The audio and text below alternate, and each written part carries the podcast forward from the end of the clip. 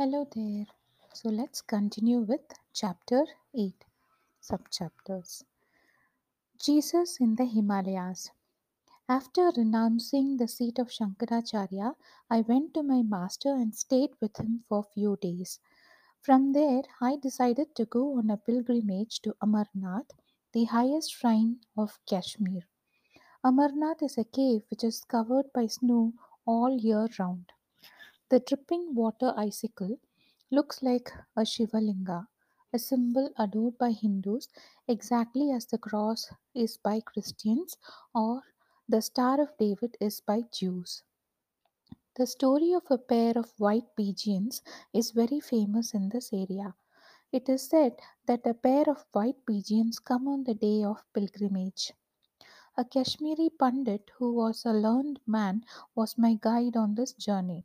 He started telling me a story about Jesus Christ, claiming that Jesus had lived in Kashmir practicing meditation. The Pandit referred to a manuscript written in the Tibetan language that is preserved in a monastery situated at the height of 14,000 feet in the Himalayas. It was later translated by a Russian writer and then into English and published as The Unknown Life of Jesus Christ. In this part of the Himalayas, many people believe the story, and you dare not disagree with it. There is a nearby mount which is famous because Jesus lived practicing meditation there. My guide gave me three reasons to support this statement. First, the garb which Jesus wore was a traditional Kashmiri garb. Second, his, ta- his hairstyle was also Kashmiri. And third, the miracles that he performed are well known yogic miracles. The Pandit claimed that Jesus Christ left Asia Minor for the unknown period of his life when he was 13 years of age. That and that he lived in the valleys of Kashmir until he was 30. I did not know whether to believe him, but I certainly didn't want to dismiss this idea. His love for Jesus Christ was immense. I did not want to argue with him. On our way to Amarnath, he took me to an ashram which was seven miles away in the forests of Gulmarg.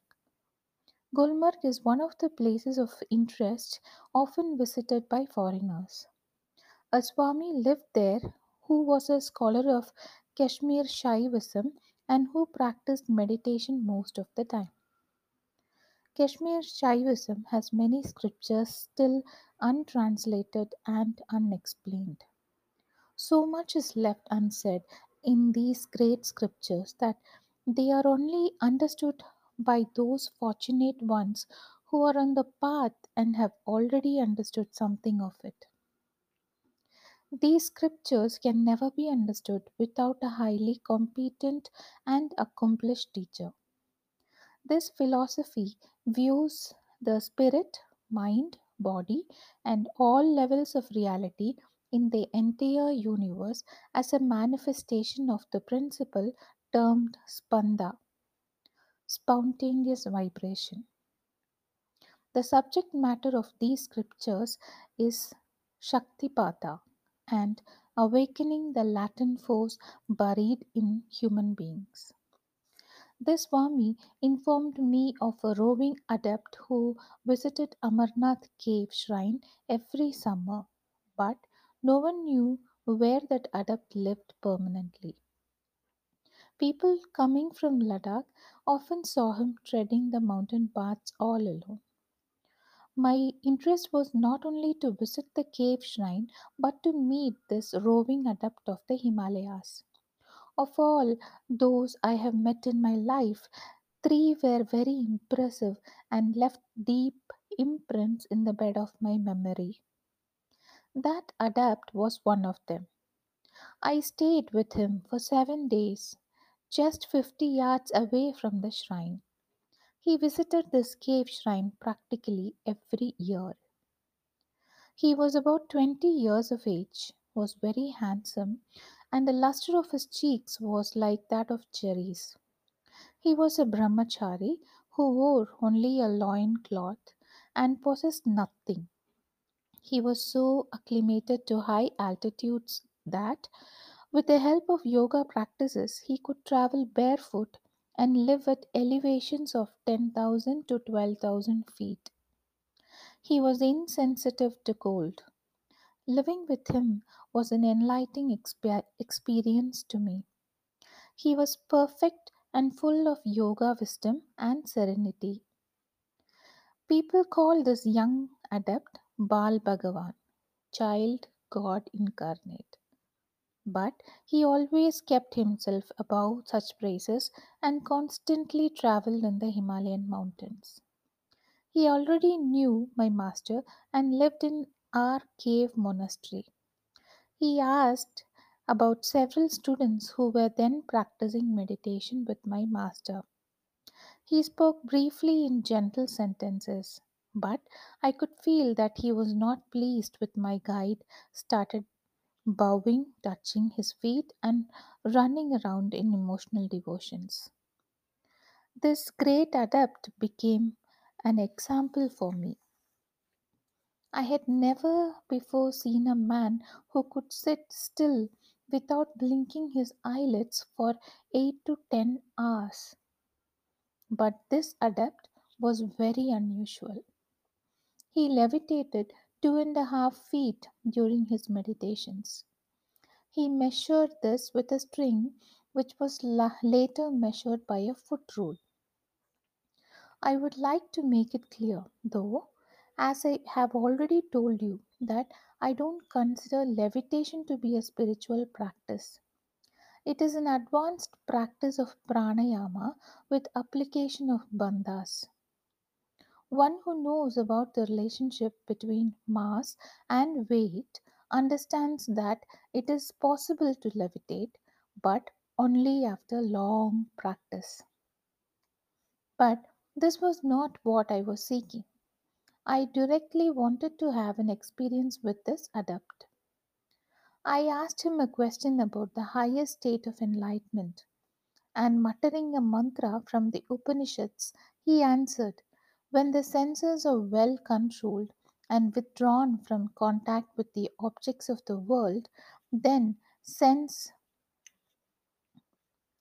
perceptions no longer create images in the mind. The mind is then trained in one pointedness. When the mind no longer recalls thought patterns from the unconscious, a balanced state of mind leads to a higher state of consciousness. A perfect state of serenity established in sattva is the highest state of enlightenment.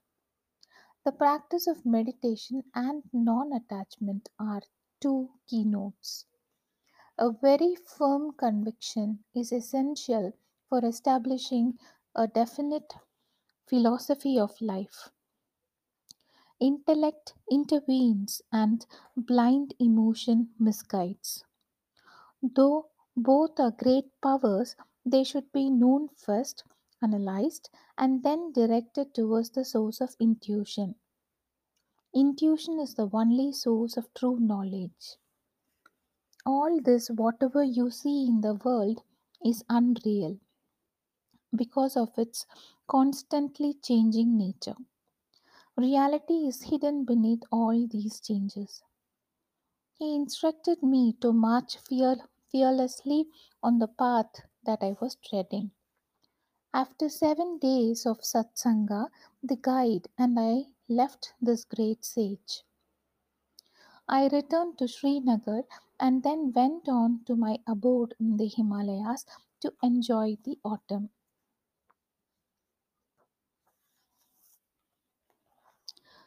A vision of Christ. In 1947, after the declaration of independence in India, while on my way back from Tibet, I stayed a few days in Sikkim visiting a few prominent Buddhist yogis. Then I went to Shillong in Assam. It is one of the strongholds of Christianity in India. There I met a Garhwali Sadhu, a well known Christian mystic. This lovable old man was far beyond the influence of the material world. He taught me the Sermon on the Mount and the Book of Revelation, comparing them to the yoga system of Patanjali. He spoke many languages and took me to the Naga and Garo hills, where both Protestant and Catholic tribes lived in the forest dwellings. This sadhu served as a harmonizing link between the two groups and always taught practical Christianity rather than theorizing and delivering sermons. He would say, I love Christianity, but not churchianity. I am sure this offended at least some followers of the churches. He believed that the kingdom of God is within every human being and that Jesus, after being anointed, became Christ. He held that Christ is, is universal consciousness and that no one can reach the ultimate reality without reaching Christ consciousness. This is rarely understood by Christians in general, although the mystics of Christianity understood it well. This sadhu removed many of my doubts regarding Christian theology. I had long before developed a love for Christ and his teachings, but I had never understood the dogma that through Christ alone one can achieve salvation. My problem was resolved when it was explained in terms of the Father and the Son and the perfection that can be attained by all human beings. Two days after meeting this great Christian sadhu, I again had some problems with the authorities. There were several political parties spreading propaganda in preparation for municipal elections in the city. My opinion was sought, and I told questioners that they should not vote for the ruling party if they thought it dishonest. I was a stranger in the city, and the police arrested me. They charged me with not being a supporter of the new Indian government, though, as a matter of fact, I had no political motivations whatsoever. whatsoever. At that time, democracy in India was still very new, and the people and the authorities still had much to learn about what living in and administering, administering a democracy really means. Once again, I wondered after I have spent so much of my time trying to avoid hurting anyone, why do I have to suffer in this way? I prayed to the Lord for the help. That night, when I was asleep, I had a clear vision of Jesus Christ. He grasped my arm comfortingly and blessed me, saying, Do not worry, nothing bad will happen to you. The next day, the case went to court, and I was brought before a Christian judge. Because of my short beard, wooden sandals, long staff, and garb, people often thought that I was Christian. The judge looked at me and asked, Are you Christian? I replied, No, not by birth. Of course, I loved and respected Christianity as I did the other great and profound religions. He asked, Why are you arrested? I replied, I expressed my opinion. People asked me who they should vote for, and I advised, Who you vote for depends on you. The police had fabricated a case against me, and when the judge learned the facts, he agreed that I had been arrested unjustly.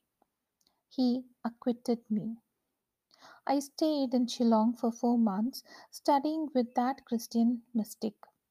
I have never met another sadhu who could so clearly compare the philosophy of the Gita and the teachings of the Bible, with the end result of much clearer understanding of both. He regularly meditated and was calm, serene, and fearless. After studying with him, I spent much time contemplating the Sermon on the Mount and the Book of Revelation, which for a long time remained my favorite scriptures. I have a firm conviction that the Bible contains much wisdom though sometimes preachers would who would interpret it, cloud it, and confuse it. This sage told me, after having made a comparative study of all the great religions of the world, I found out that the fundamental truths of all great religions are one and the same. If this is true, then why all this hatred, jealousy, and dogma? That led me to realize that even the most ancient Vedic religion, which is in fact universal, was lost, and the priestly wisdom of India was not able to convey the message of the Vedic sages. Yet these priests call themselves the knowledge knowers of the Vedas. Shankara, in his commentary on the Bhagavad Gita, clearly explains that the Gita is a modified version of the Vedas and that Lord Krishna is only a narrator. Truth always existed. The founders and great messengers of the religions of the world were only narrators, but actually the sages and not the reincarnations of God are the founders of the noble truths. This itself is proof that great reincarnations of God only modified the message given by the sages. The reincarnation of God are the messengers of the sages. They only change the baskets and eggs are the same. When this Christian Sadhu explained this to me, my eyes were opened to another di- dimension. He continued, Religions play their important part in binding society as a whole. The spiritual leaders and founders of religion are accepted as authorities. But according to my analysis, the wisdom given by the sages is eternal and perfect. The great messengers and leaders of various religions are only channels of the ancient sages. Worshipping the leaders and founders of religion is just like creating a dogma and cult without any solid philosophy behind it. There is no hero worship in following the path of the sages, for their teachings are universal and for all times. When religious teachers could not impart practical knowledge to their students, this corrupted the religions of the world. They said, You should have faith in God, and then dismissed the genuine quest of the soul. The doctrine of faith in the East and the West is being exploited by all the preachers of the world. Modern man is confused more by the preachers than by his own problems. Social problems and religious problems create serious conflicts and prejudices, which become difficult for one to dispel. What is the worth of that religion which creates bondage and misery for man? Freedom is one of the prime messages given by the sages, but it has been obstructed so much that today's religious man lives like a slave, terrified and obsessed by evil and devils. He is more concerned about sin and Satan than self realization and God. The philosophy of the New Age demands complete modification of such religious concepts. But alas, there hasn't been a revolution in any of the religions so far.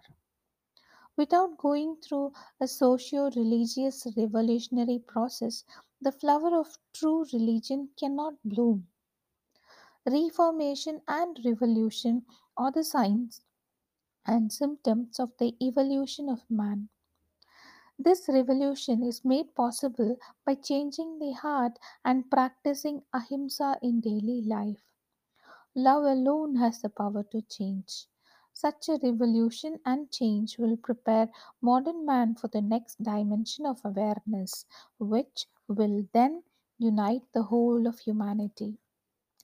The great Christian sage really opened my inner eye, and I started looking forward to that day to come when all of the humanity will follow the religion of man by worshipping one truth and practicing love. Then there will be no place for hatred, jealousy, and other prejudices of life. My four months' stay with this great man helped me in understanding Christianity in a better way. The vision of Christ deepened my love for his teachings, and he stays in the calmest cham- chamber of my heart as my guide and protector. So that's it for today. Thanks for listening.